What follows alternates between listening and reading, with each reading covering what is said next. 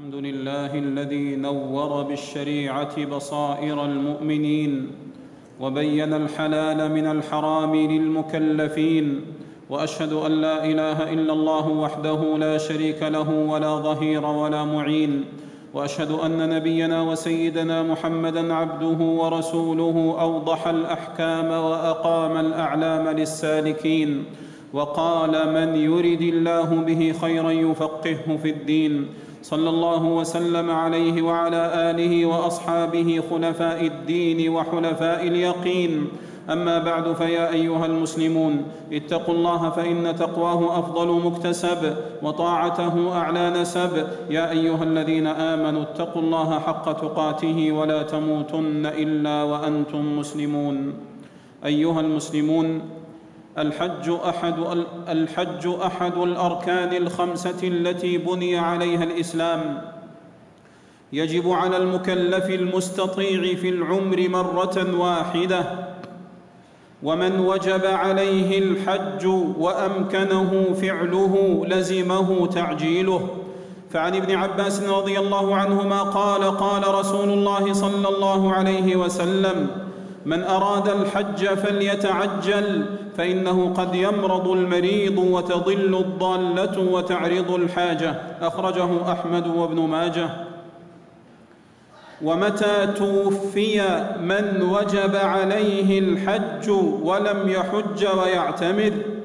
وجب أن يخرج عنه من ماله حجة وعمرة سواء فاته بتفريط أو بغير تفريط.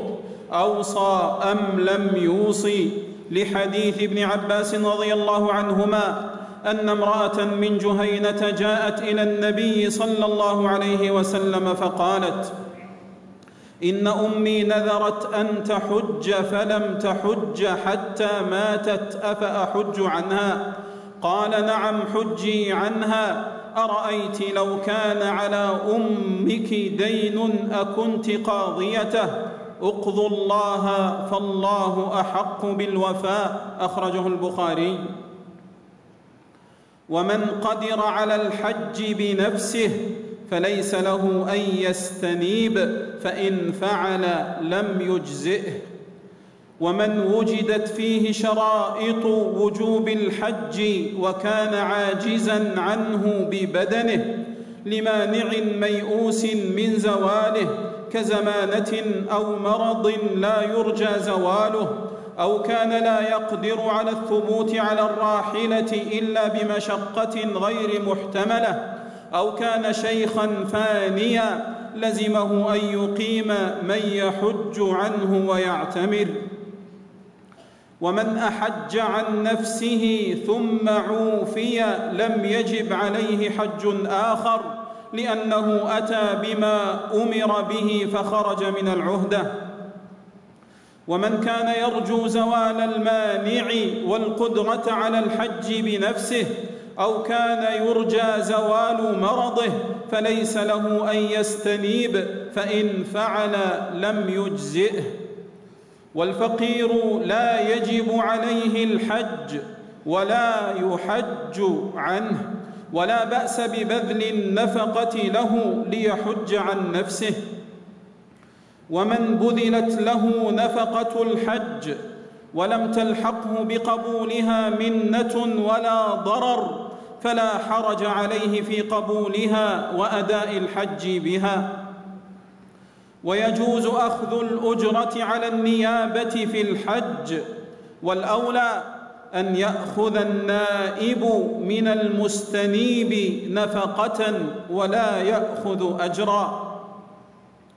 وليس لمن لم يحج عن نفسه حجة الإسلام أن يحج عن غيره فإن فعل وقع إحرامه عن نفسه. لحديث ابن عباس رضي الله عنهما أن النبي صلى الله عليه وسلم سمع رجلا يقول لبيك عن شبرمة فقال من شبرمة؟ قال قريب لي. قال حججت عن نفسك؟ قال لا. قال حج عن نفسك ثم حج عن شبرمة. أخرجه أبو داود وابن ماجه. ولا ينعقد الإحرام عن اثنين فمن أحرم في نسك واحد عن اثنين. أو عن نفسه وعن غيره وقع إحرامه عن نفسه. فإن أحرم بالعمرة عن واحد وبعد التحلل منها أحرم بالحج عن آخر صح لأنهما نسكان. ويستحب أن يحج الإنسان عن عن أبويه إن كانا ميتين أو عاجزين. ويبدأ بالحج عن أمه لأنها مقدمة في البر ويقدم واجب أبيه على نفلها. وليس للرجل منع امرأته من حجة الإسلام إذا وجدت محرما والمحرم من استطاعة السبيل. وقال الإمام مالك رحمه الله تعالى تخرج مع جماعة النساء. وليس لمن توفي عنها زوجها. الخروج إلى الحج في عدة الوفاة في عدة الوفاة لأن العدة تفوت والحج لا يفوت. فإن بلغتها وفاته وهي قريبة رجعت لتعتد في منزلها وإن تباعدت مضت في سفرها. ومن كان عليه دين حل وفاؤه قدم الوفاء على الحج إلا أن يأذن الدائن. ومن كان دينه مقسطا وعنده وفاء الأقساط في موعدها حج ولا يشترط إذن الدائن. أيها المسلمون وترك التطوع بالحج أو العمرة في وقت شدة الزحام بقصد التوسيع على الضعفاء والنساء والمرضى وكبار السن الذين قدموا لأداء فريضة الحج ترك ذلك أقرب إلى البر والخير والأجر والثواب. فعن عبد الرحمن بن عوف رضي الله عنه قال قال لي رسول الله صلى الله عليه وسلم كيف صنعت في استلام الحجر؟ فقلت استلمت وتركت. قال أصبت. أخرجه ابن حبان. والمعنى أنه استلم في غير زحام وترك في زحام فصوبه النبي صلى الله عليه وسلم. والصدقة أفضل من التطوع بالحج أو العمرة إذا كان ثم رحم محتاجة أو كان زمن مجاعة أو وجد من المسلمين من هو مضطر إلى صدقته ومحتاج إلى نفقته. خرج عبد الله بن المبارك مرة إلى الحج فرأى جارية تأخذ طائرا ميتا قد ألقي في مزبلة فسألها فقالت أنا وأختي ها هنا ليس لنا قوت إلا ما يلقى على هذه المزبلة. فأمر ابن المبارك برد الأحمال وأعطاها نفقة حجه وقال هذا أفضل من حجنا في هذا العام. ثم رجع. أيها المسلمون ومن لم يصرح له بالحج ومن لم يصرح له بالحج من الجهات الرسمية أجل حجه وجوبا على الصحيح حتى يصرح له لأن السياسة الشرعية اقتضت تحديد عدد الحجاج والمعتمرين دفعا لمفاسد التزاحم والتدافع. ومنعا لحصول الفوضى. يا من تسلكون مسالك الكذب والغش والحيل والرشوة للتفلت من أنظمة الحج. يا من تسلكون الدروب الوعرة والطرق الخطرة للفرار من نقاط من من من نقاط التفتيش الأمنية التي لم توضع إلا لمصلحة الحج وأمنه. وسلامة الحجيج. يا من تخالفون الشرع وتتعدون حدود الله تعالى وترتكبون الحرام وتتجاوزون المواقيت ونقاط التفتيش بلا إحرام أي حج تقصدون؟ وأي ثواب تريدون؟ وأي أجر ترومون؟ وأنتم تكذبون وتحتالون وتخالفون. يا من تهربون المخالفين والمتسللين.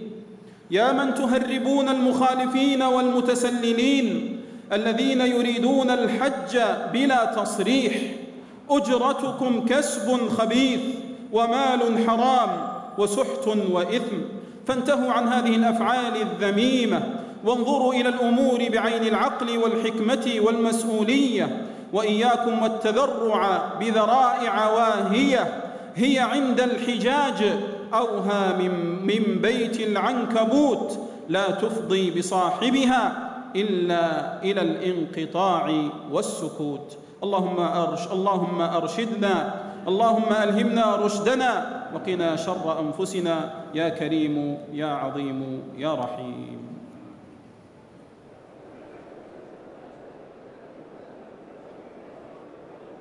الحمد لله الذي عرف وعلم وفقه في دينه وفهم وأشهد أن لا إله إلا الله وحده لا شريك له وأشهد أن نبينا وسيدنا محمدا عبده ورسوله صلى الله عليه وعلى آله وأصحابه ومن سار على سنن الحق إلى يوم الدين. أما بعد فيا أيها المسلمون اتقوا الله وراقبوه وأطيعوه ولا تعصوه. يا أيها الذين آمنوا اتقوا الله وكونوا مع الصادقين. أيها المسلمون إلزموا السنن المسندات التي رواها الثقات الأثبات واحذروا البدع والمحدثات فما أكثر من تجمعوا على البدع وتحشدوا. ما أكثر من ما أكثر من تجمعوا على البدع وتحشدوا وعدلوا عن السنن وتفردوا. وأين من السنة أقوام نحت إلى القبور ترجوها ووجهت لها قلوبا ووجوها؟ اتخذوها سندا ومفزعا وملتجا وبابا وحجابا ومرتجا يسجدون على أعتابها ويذبحون على أبوابها ويطوفون بأركانها يرجون منها كشفا ونفعا وشفعا وبركة وفيوضا بدعة اسمها القبورية وأصلها الوثنية أجمع الأئمة الأعلام وشيوخ الإسلام أبو حنيفة ومالك والشافعي وأحمد على أنها من البدع الشنيعة المناقضة للشريعة. وربنا الكريم يفيض العطاء ويسمع الدعاء بلا شفعاء ولا وسطاء لا من الأنبياء ولا من الأولياء. زوار مسجد رسول الله صلى الله عليه وسلم. احذروا التمسح بجدران المسجد وأبوابه ومنبره ومحاريبه فالبركة لا تلتمس في التمسح بالجمادات.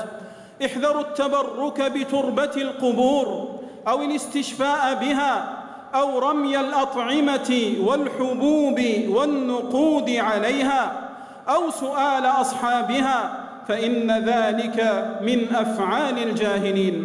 تلقى الله سعيكم بالقبول والإثابة ودعاءكم بالرضا والإجابة وساق لكم الرزق وفتح لكم أبوابه. وصلوا وسلموا على أحمد الهادي شفيع الورى طرا فمن صلى عليه صلاة واحدة صلى الله عليه بها عشرا. للخلق أرسل رحمة ورحيما صلوا عليه وسلموا تسليما. اللهم صل وسلم على عبدك ورسولك محمد وارض اللهم عن جميع الآل والأصحاب وعنا معهم يا كريم يا وهاب. اللهم أعز الإسلام والمسلمين وأذل الشرك والمشركين ودمر الطغاة والقتلة المفسدين المعتدين يا رب العالمين. اللهم ادفع عن جميع المسلم عن بلاد جميع اللهم ادفع عن جميع بلاد المسلمين. الحروب والفتن والصراعات والاضطرابات والنزاعات يا كريم. اللهم أدم على بلادنا المملكة العربية السعودية أمنها ورخاءها وعزها واستقرارها ووفق قادتها لما فيه عز الإسلام وصلاح المسلمين. اللهم وفق إمامنا خادم الحرمين الشريفين ونائبيه لما فيه عز الإسلام وصلاح المسلمين يا رب العالمين. اللهم اشف مرضانا وعاف مبتلانا وارحم موتانا وفك أسرانا وانصرنا على من عادانا يا رب العالمين. اللهم احفظ الحجاج والزوار والمعتمرين. اللهم تقبل مساعيهم وزكها وارفع درجاتهم وأعلها. وآخر دعوانا أن الحمد لله رب العالمين.